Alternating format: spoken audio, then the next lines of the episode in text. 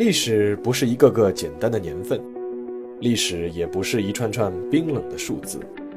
历史不仅有深度、有厚度，其实也有温度。行事有态度，做人有温度。我是馒头大师，欢迎来到历史的温度。让我们读懂过去，活好当下，坦面未来。各位听众朋友们，大家好！又到了周五的馒头说历史的温度时间。今天呢，我们接着讲博弈时代的第二集。我们说的这个博弈啊，很多时候是大国与大国之间的博弈，而在这些博弈中呢，有的是在台面上进行的，有的呢是不能拿到台面上的。那今天要说的呢，是关于中美建交时期的一段往事。关于乒乓外交和尼克松访华呢，我在之前的节目中其实或多或少都说过了。那今天要说的呢，是尼克松访华之前。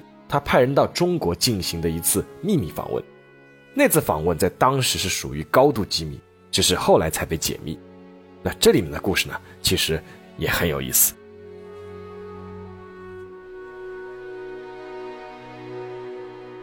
我们先把时间回到一九七一年七月八日的晚上，亨利·基辛格博士忽然痛苦地捂住了肚子。亨利·基辛格是犹太人的后裔。一九三八年移居美国，是哈佛大学的哲学博士。他此时的身份呢，是美国尼克松总统的国家安全事务助理。受总统的委派，他是进行为期十天的对越南、泰国、印度和巴基斯坦四国的访问。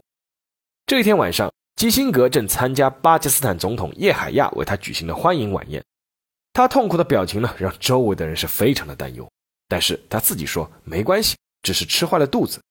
当时南亚地区啊正流行一种疟疾，所以说呢，大家倒也可以理解。此时，一旁的巴基斯坦总统叶海亚大声的宣布说，会让基辛格去伊斯兰堡北部他自己的私人别墅去休养两天。基辛格手下的一名特工随即就被派去那里打前站。当宴会结束之后，基辛格在宾馆里休息的时候，那名特工就打来了电话，他的汇报是，这边的别墅似乎不适宜居住。基辛格表示：“啊，知道了。”但是随即呢，又给叶海亚总统发出了一个请求，请帮我把那名特工留在那里，至少留两天。随后，基辛格立刻和少数几个随行人员收拾行囊，直奔机场。他根本就没有吃坏肚子，也根本不可能去那个别墅休养。他是要秘密前往一个国家，一个和美国已经断交了整整二十二年的国家。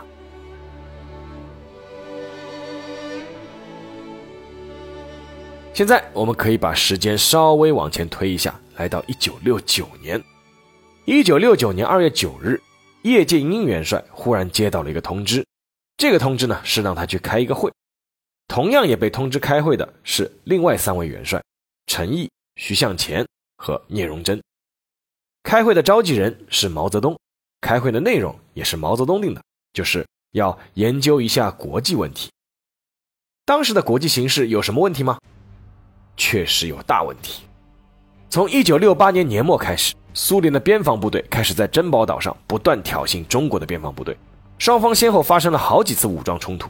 昔日的盟友已经逼近撕破脸皮，当年的老大哥很可能要向小老弟动手了。而从全球的形势来看，美军深陷越南战场，在全球的军事影响力明显消退，取而代之的是苏联的咄咄进逼。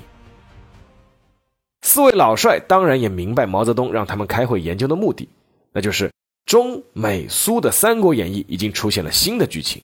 面对进击的苏联和收缩的美国，中国是否有新的牌可以打了呢？经过反复讨论，四位老帅先后交出了两份报告，一份是对战争形势的初步估计，还有一份是对目前局势的看法，提出了他们的观点。他们的观点是。在目前的中美苏三角关系中，对中国而言，中苏矛盾大于中美矛盾；而对苏联而言，苏美矛盾大于中苏矛盾；而对美国而言，美苏矛盾大于美中矛盾。所以，中国其实处于一个战略主动地位，就是美国和苏联都想打中国牌。而四位老帅给出的建议是：东联孙吴，共拒北曹。也就是说，要争取打开中美关系的僵局，而这一点呢，和毛泽东的判断其实是一致的。按照毛泽东的想法，中国与苏联的关系因为各种原因已经在渐渐走向死局，双方甚至很有可能兵戎相见。而地理位置就在中国边境以北的强大苏联，其实对中国的威胁是要远远大于美国的。在这样的情况下，可能会陷入两面夹击的中国，必须要做出腾挪，也就是要争取世界两霸中的一霸。那争取哪一霸呢？周恩来和毛泽东的想法是一致的，那就是尼克松比勃列日涅夫的头脑要稍微冷静一些。当然了，这种事情一个碗是敲不响的，中国人其实早就收到暗号了。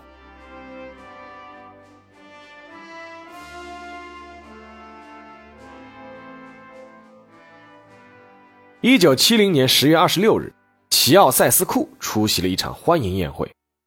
作为罗马尼亚的国家元首。齐奥塞斯库是来美国华盛顿参加庆祝联合国成立二十五周年的大会的，而就在这场宴会上，作为东道主的美国总统尼克松使用了一个让齐奥塞斯库非常意外的称谓，就是尼克松在提到中国的时候，第一次使用了“中华人民共和国”，而在此之前，所有的美国官方措辞都是“共产党中国”。齐奥塞斯库很快就心领神会。事实上，齐奥塞斯库和巴基斯坦的总统叶海亚一直有一个微妙的身份，那就是充当中美两个尚未建交国家之间的传声筒。而这早已不是尼克松的第一次暗送秋波了。早在1967年，还在准备参加总统竞选的尼克松，就在十月份的美国外交季刊上发表了一篇文章，叫《越南后的亚洲》。在这篇文章中，他第一次提出，我们不可能永远和中共隔离。在第二年的竞选总统过程中，尼克松又对记者说：“我们绝不能忘记中国，必须经常寻求机会与他谈判，就如同和苏联谈判一样。”在就任美国总统后，尼克松更是在多个场合以多种形式，通过多种渠道表达希望同中国建立联系的愿望。一九七零年十月，当美国记者斯诺与毛泽东在国庆期间一起出现在天安门城楼上之后，尼克松更是对《时代》杂志的记者说了这样一段话，他说。如果我在死以前有什么事情要去做的话，那就是到中国去。如果我去不了，我要我的孩子们去。而且尼克松倒真的不只是说说而已。从1969年到1971年，美国政府部分放宽了中美两国贸易，放宽了美国公民到中国的旅行限制，恢复华沙中美大使级谈判等等。还有就是多次通过罗马尼亚和巴基斯坦的领导人传话，表达了愿意同中国改善关系的愿望。对于美国方面传递来的信息，其实中方也一直在密切的关注，并做出了一种相向而行的姿态。尤其是一九七一年三月发生的乒乓外交事件和四月邀请美国乒乓球队访华，更是让人看到了中美破冰出现曙光。不过，当时包括很多中国和美国高级官员在内的人都觉得，作为已经断交了二十二年的两个意识形态完全不同的大国。之前积累了那么多的夙愿，要真正的破冰，还有很长的一段路要走。当时很少有人会想到，后来的事情会进展的如此之快。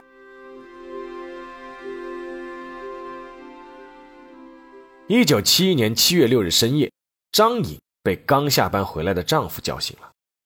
张颖当时是在外交部新闻司工作，她的丈夫叫张文静。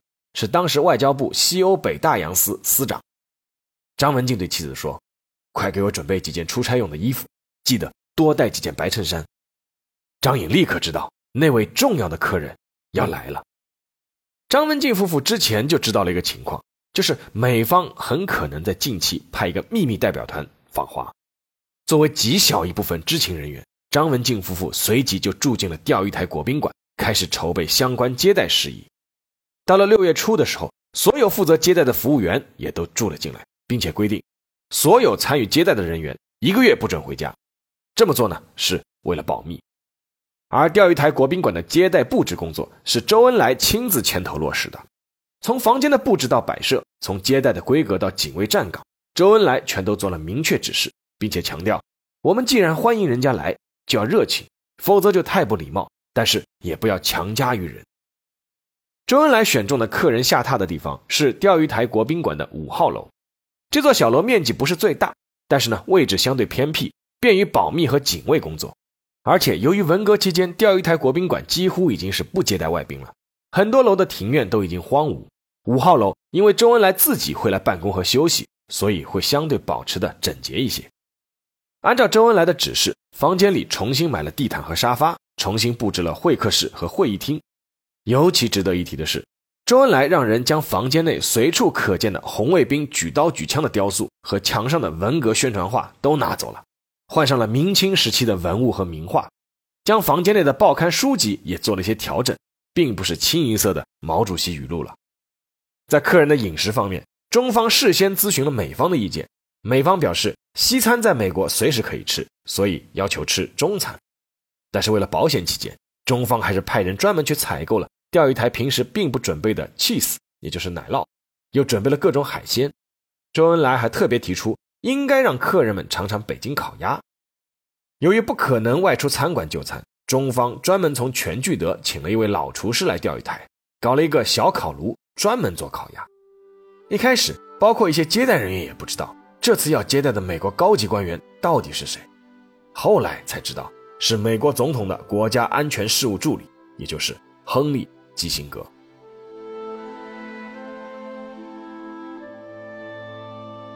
一九七一年七月八日晚上八点，唐龙斌见到了巴基斯坦总统叶海亚。唐龙斌当时是外交部礼宾司国宾接待处的副处长。在七月八日的凌晨，他和礼宾司副司长王海荣以及翻译唐文生一起，由张文静带队乘飞机前往巴基斯坦。他们的任务只有一个，在巴基斯坦为基辛格举办欢迎晚宴之后，接基辛格到中国。在晚宴开始前，叶海亚总统对中方的四人小组交代了计划：基辛格待会儿会假装吃坏肚子，随后呢就会到机场和你们一起走。不过，因为怕时间一长走漏消息，所以基辛格一行在中国的整个行程只能是四十八个小时。七月九日凌晨三点三十分，天还没亮，唐龙斌一行四人就来到了机场。当时机场是一片漆黑，但是叶海亚总统的专机一架波音七零七飞机早已经停在那里等候。飞机的前舱门放下了一道舷梯，所有飞机上的窗户都是关着的，不透一丝光。凌晨四点二十五分左右，两辆黑色轿车驶来，车上下来六个人：基辛格和他的三个助理，外加两名美国特工。到巴基斯坦访问时，基辛格带的随行官员、技术人员、特工以及记者，一共是超过了一百人。为了这次秘密访问，基辛格把他们全都甩掉了。经过简单的介绍以后，双方握手致意。唐龙斌后来回忆，基辛格的手又粗又大，他握手很有劲。神态很精明，我当时不禁暗想，这个人可能很不好对付。而中美双方都没想到的是，就在当时，有一位在机场的巴基斯坦籍的英国《每日电讯报》的记者，他认出了基辛格，并且还打听到了基辛格是要去中国。这名记者赶紧冲回办公室，向在伦敦的报社发去了急电，但是这篇稿子随即被在伦敦的值班编辑给枪毙了。这个编辑说：“这名记者是不是喝醉了？”基辛格怎么会去中国？简直是荒唐！当时基辛格把这次秘密访华行动命名为“菠萝一号”，啊，不是吃的菠萝。这个名字实有两层含义：第一是取马可·波罗那个菠萝；第二呢是有了一号，自然还是希望有二号。凌晨四点三十分，载着中美双方人员的飞机准时起飞。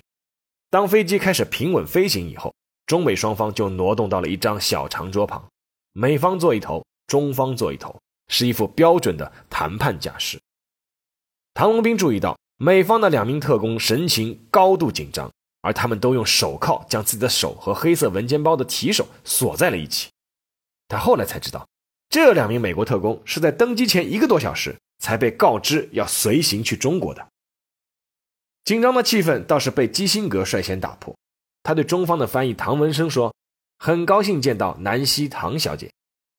当中方感到有点茫然的时候，出生在美国纽约的唐文生就解释说：“这是他在美国时的名字。”中方此时心里就明白了，美方其实对他们已经做过了细致的背景了解。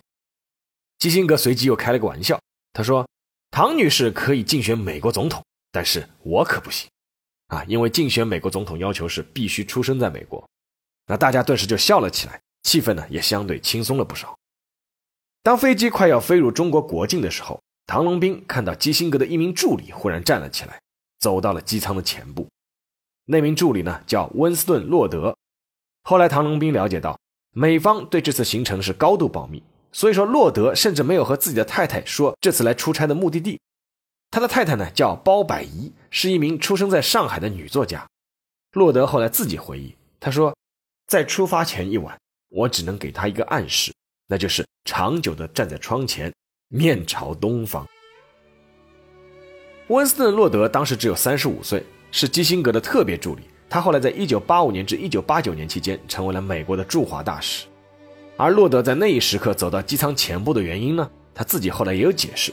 他说：“我知道马上要进入中国境内了，我想尽量往前站。”这样呢，基辛格博士也必须承认，我比他先进入中国。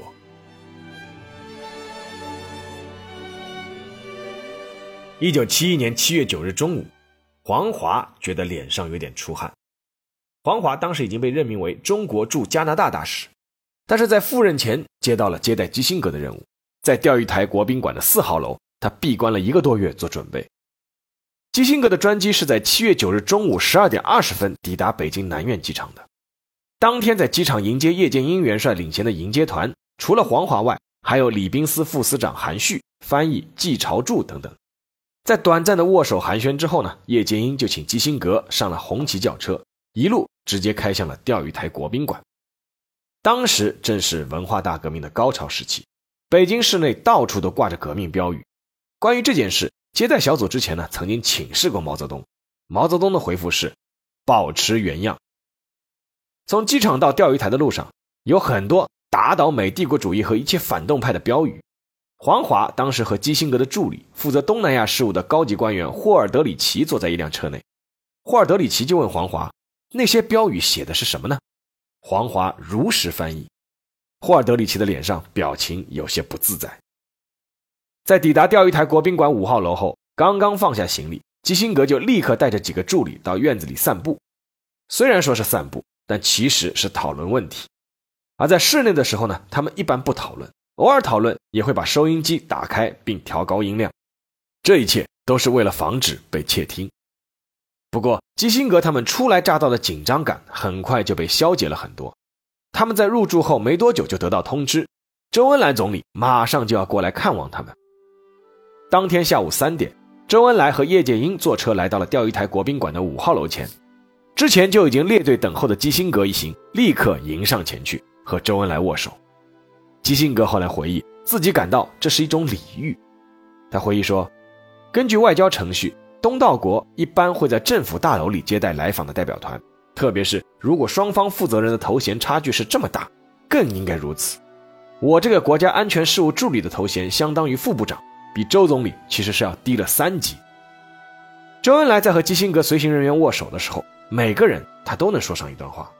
在和洛德握手时，周恩来说：“我听说你向你的上海夫人学了不少中国话。”在和霍尔德里奇握手时，周恩来说：“啊，你还会说广东话。”在和基辛格另外一名助理迪克握手时，周恩来说：“我看过你写日本情况的文章。”即便是和两位美国特工人员握手，周恩来也开了个玩笑。我们的茅台酒很厉害啊，你们要小心啊！由于时间比较紧张，宾主双方呢在握手寒暄之后，立刻就坐进了会议室，开始了第一轮沟通。基辛格从公文包里拿出了讲稿文件，让在场不少人都大吃了一惊，因为这个文件足足有七厘米厚，而周恩来面前呢是只有一张纸，上面有几条提纲。大家都耐心听完了基辛格读完了那份他和尼克松共同起草的讲稿。周恩来笑着说：“交谈嘛，何必照着稿子念呢？”基辛格也不好意思的笑了笑，但很快圆了场。他说：“我在哈佛教了那么多年书，还没用过讲稿，最多呢就是拟个提纲。但是这次不同，对周总理，我念稿子都跟不上，不念稿子就更跟不上了。”大家都笑了起来。而基辛格在一开场就说：“我们几个人很高兴来到这个神秘的国家。”周恩来马上插话说。等你们了解了这个国家后，就不会再感到神秘了。一九七一年七月十一日中午，基辛格举起了一杯茅台酒。在过去的四十八小时之内，基辛格一行与周恩来一行总共进行了两次，共六场会谈。基辛格秘密访华的目的，其实归根结底只有一个，那就是为接下来可能成为现实的尼克松总统访华摸底。之所以必须保密呢，也是因为一旦摸底失败，尼克松这边呢也不至于丢了面子。虽然中方也明显抛出了橄榄枝，但是在共同大框架下的小细节，还是值得一一去探讨和沟通的。根据后来的解密档案来看，两场会谈中被提到的频率最高的、讨论占用时间最长的是台湾问题。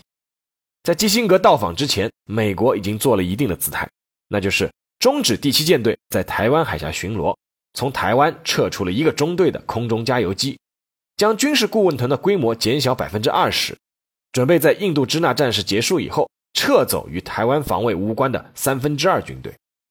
不过，中方的态度更斩钉截铁。中方表示，中美关系正常化的前提就是承认中华人民共和国是代表中国的唯一合法政府，台湾是属于中国的不可分割的一个部分。基辛格则明确表示，美国不支持两个中国和一中一台，也不支持台独，不再重复台湾地位未定论。在台湾问题上，双方取得了一致意见，接下来的问题就简单了很多。双方还对朝鲜问题、越南问题、日本问题、大国关系问题、南亚大陆问题交换了彼此的意见。在所有的谈话中，基辛格有一段话让人印象深刻。他说：“尼克松总统有一个信念，强大的发展中的中华人民共和国对美国的任何根本利益都不构成威胁。在没有同你们讨论和没有考虑你们意见的情况下，美国不会采取涉及你们利益的任何重大步骤。”值得一提的是，基辛格的这次秘密访华并没有提出要见毛泽东。他后来在自己写的《论中国》中提到：“因为我很清楚，尼克松总统希望成为第一位见到毛泽东的美国官员。”七月十一日上午的最后一场会谈，从上午八点多持续到十点多，早就超过了预定会谈的时间。而基辛格原本预定的离开北京的时间是十二点二十分。快到十一点的时候，会议室的门终于打开了。中美双方人员面对笑容的走了出来，基辛格陪周恩来走到了大门外，并帮助他打开了车门。总理的车离开以后，之前一直等候在外面的唐龙斌望向了刚才参加会议的中方翻译，翻译向他轻轻点了点头。唐龙斌知道协议应该是达成了。接下来就是最后一顿送行酒，由叶剑英主持。这一顿饭，两天来的紧张严肃气氛一扫而空。饭桌上，大家都谈笑风生，所有人都喝了茅台酒。叶剑英在席上对基辛格说：“这次啊，对不起了，不能以公开的方式来欢迎你，以后再补上。下次来就不需要再躲在这里了，可以去外面转转，可以到烤鸭店吃烤鸭，也可以到东来顺吃肉，还可以给你们的家人买点纪念品。”其实啊，尽管这两天时间很匆忙，但是周恩来还是安排了基辛格一行参观了故宫，为此。紫禁城特地是封闭了半天，而基辛格事后也承认，他们似乎并不急于达成什么协议。可以说，中方如此潇洒的态度，给了我们一种心理压力。几个基辛格的随行人员在宴席上感慨：“今天的这顿饭是我们到北京来吃的最香的一顿饭。之前呢，虽然也上过茅台酒，但是出于工作需要，那基辛格这些人是滴酒不沾，且高度紧张。这一次，他们都喝了茅台。”连两位特工人员也开了戒，把随身不离的文件箱都放在了一边。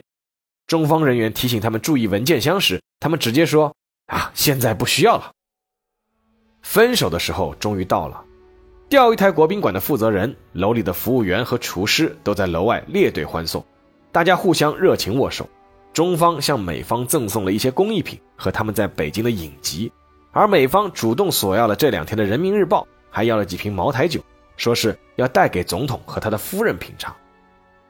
七月十一日中午十二点二十分，基辛格一行准时离开了北京，前前后后正好四十八个小时。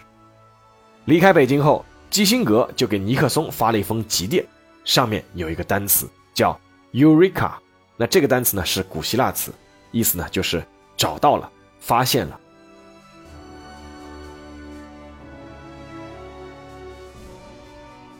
一九七一年七月十五日，一份震惊世界的公告发布了：这份公告是中美双方同时发布的。公告称，周恩来总理和尼克松总统的国家安全事务助理亨利·基辛格于1971年7月9日到11日在北京进行了会谈。获悉，尼克松总统曾表示希望访问中华人民共和国。周恩来总理代表中华人民共和国政府邀请尼克松于1972年5月以前的适当时机访问中国。尼克松总统已愉快地接受了这一邀请。中美两国领导人的会晤是为了谋求两国关系的正常化，并就双方关心的问题交换意见。中方和美方在这份声明诞生之前都有改动。中方由周恩来提出加了“获悉”，那在英语里面翻译就是 “knowing of”，那加了这个词是避开了谁主动访华的问题，让美方感到适当和体面。而基辛格投桃报李，在尼克松总统和接受了这一邀请之间呢，加上了一个。愉快的，这份报告一出，毫无疑问震动了整个世界，而之后的中美关系乃至整个世界格局都开始准备翻开新的一页篇章。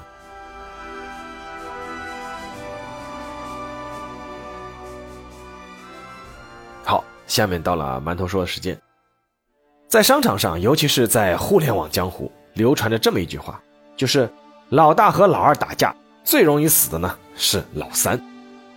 不过这句话至少不适用于上世纪七十年代的那场中美苏三国演义。必须承认，半个世纪前中国的那场乾坤大挪移离不开国家领导人团队的眼光、魄力和手腕，但也确实符合中美两国切实利益以及远景的。其实，在查找资料的时候我查到了一篇我的报社前同事载飞在美国写的采访，他当时呢是本报驻美记者。采访的呢是时任美国副国务卿罗伯特·霍马茨。那霍马茨当时说的几句话呢，让人印象深刻。他说：“我们应当以中国的崛起作为提高美国竞争力的动力。”他还说：“当今世界没有美中合作，任何重大问题都无法解决。”他还说：“我们的目标从来都不是将美国的规则强加到中国身上。”而令人最感慨的一句话是：“我时常回忆上世纪七十年代。”当时谁能想到，在尼克松访华四十年后，美中关系会呈现今天这样的景象？当时霍马斯接受载飞采访的时候呢，是二零一二年。他说这句话的意思呢，肯定是指中美关系突飞猛进，变得你中有我，我中有你。而在八年之后，如果还能采访一下霍马茨的话，他可能也会说一句类似的话。谁会想到，仅仅八年之后，美中关系会呈现今天这样的景象？确实，当时能想到的人恐怕不多。那有些人呢，对于现在形势很乐观，我觉得没必要。美国是当今世界公认的第一强国，这没什么不能承认的。如果分歧继续扩大，我们肯定不可能全身而退。而有些人呢，很悲观，我倒觉得更没有必要。只要不主动惹事，事如果过来了，就不要怕。当初那么困难的局面，我们还是一步步走过来了。就像蒋百里写在《国防论》扉页上的那句话。万语千言，还是一句话：中国是有办法的。但是读这段历史呢，还是忍不住感慨：当年跨越千山万水，双方的先辈们建立起这样的沟通和信任，真的还是很不容易的。我们后人要做的是珍惜和维护，绝不是背离和破坏，重新再远隔千山万水。我相信，如今中美关系所呈现的格局，是大多数中国人和美国人都不愿意看到的。也是全世界大多数人都不愿意看到的，所以我还是希望且相信，两个国家最终还是能够相向而行，因为我相信大家最终还是都会明白一个道理：合则两利，斗则俱伤。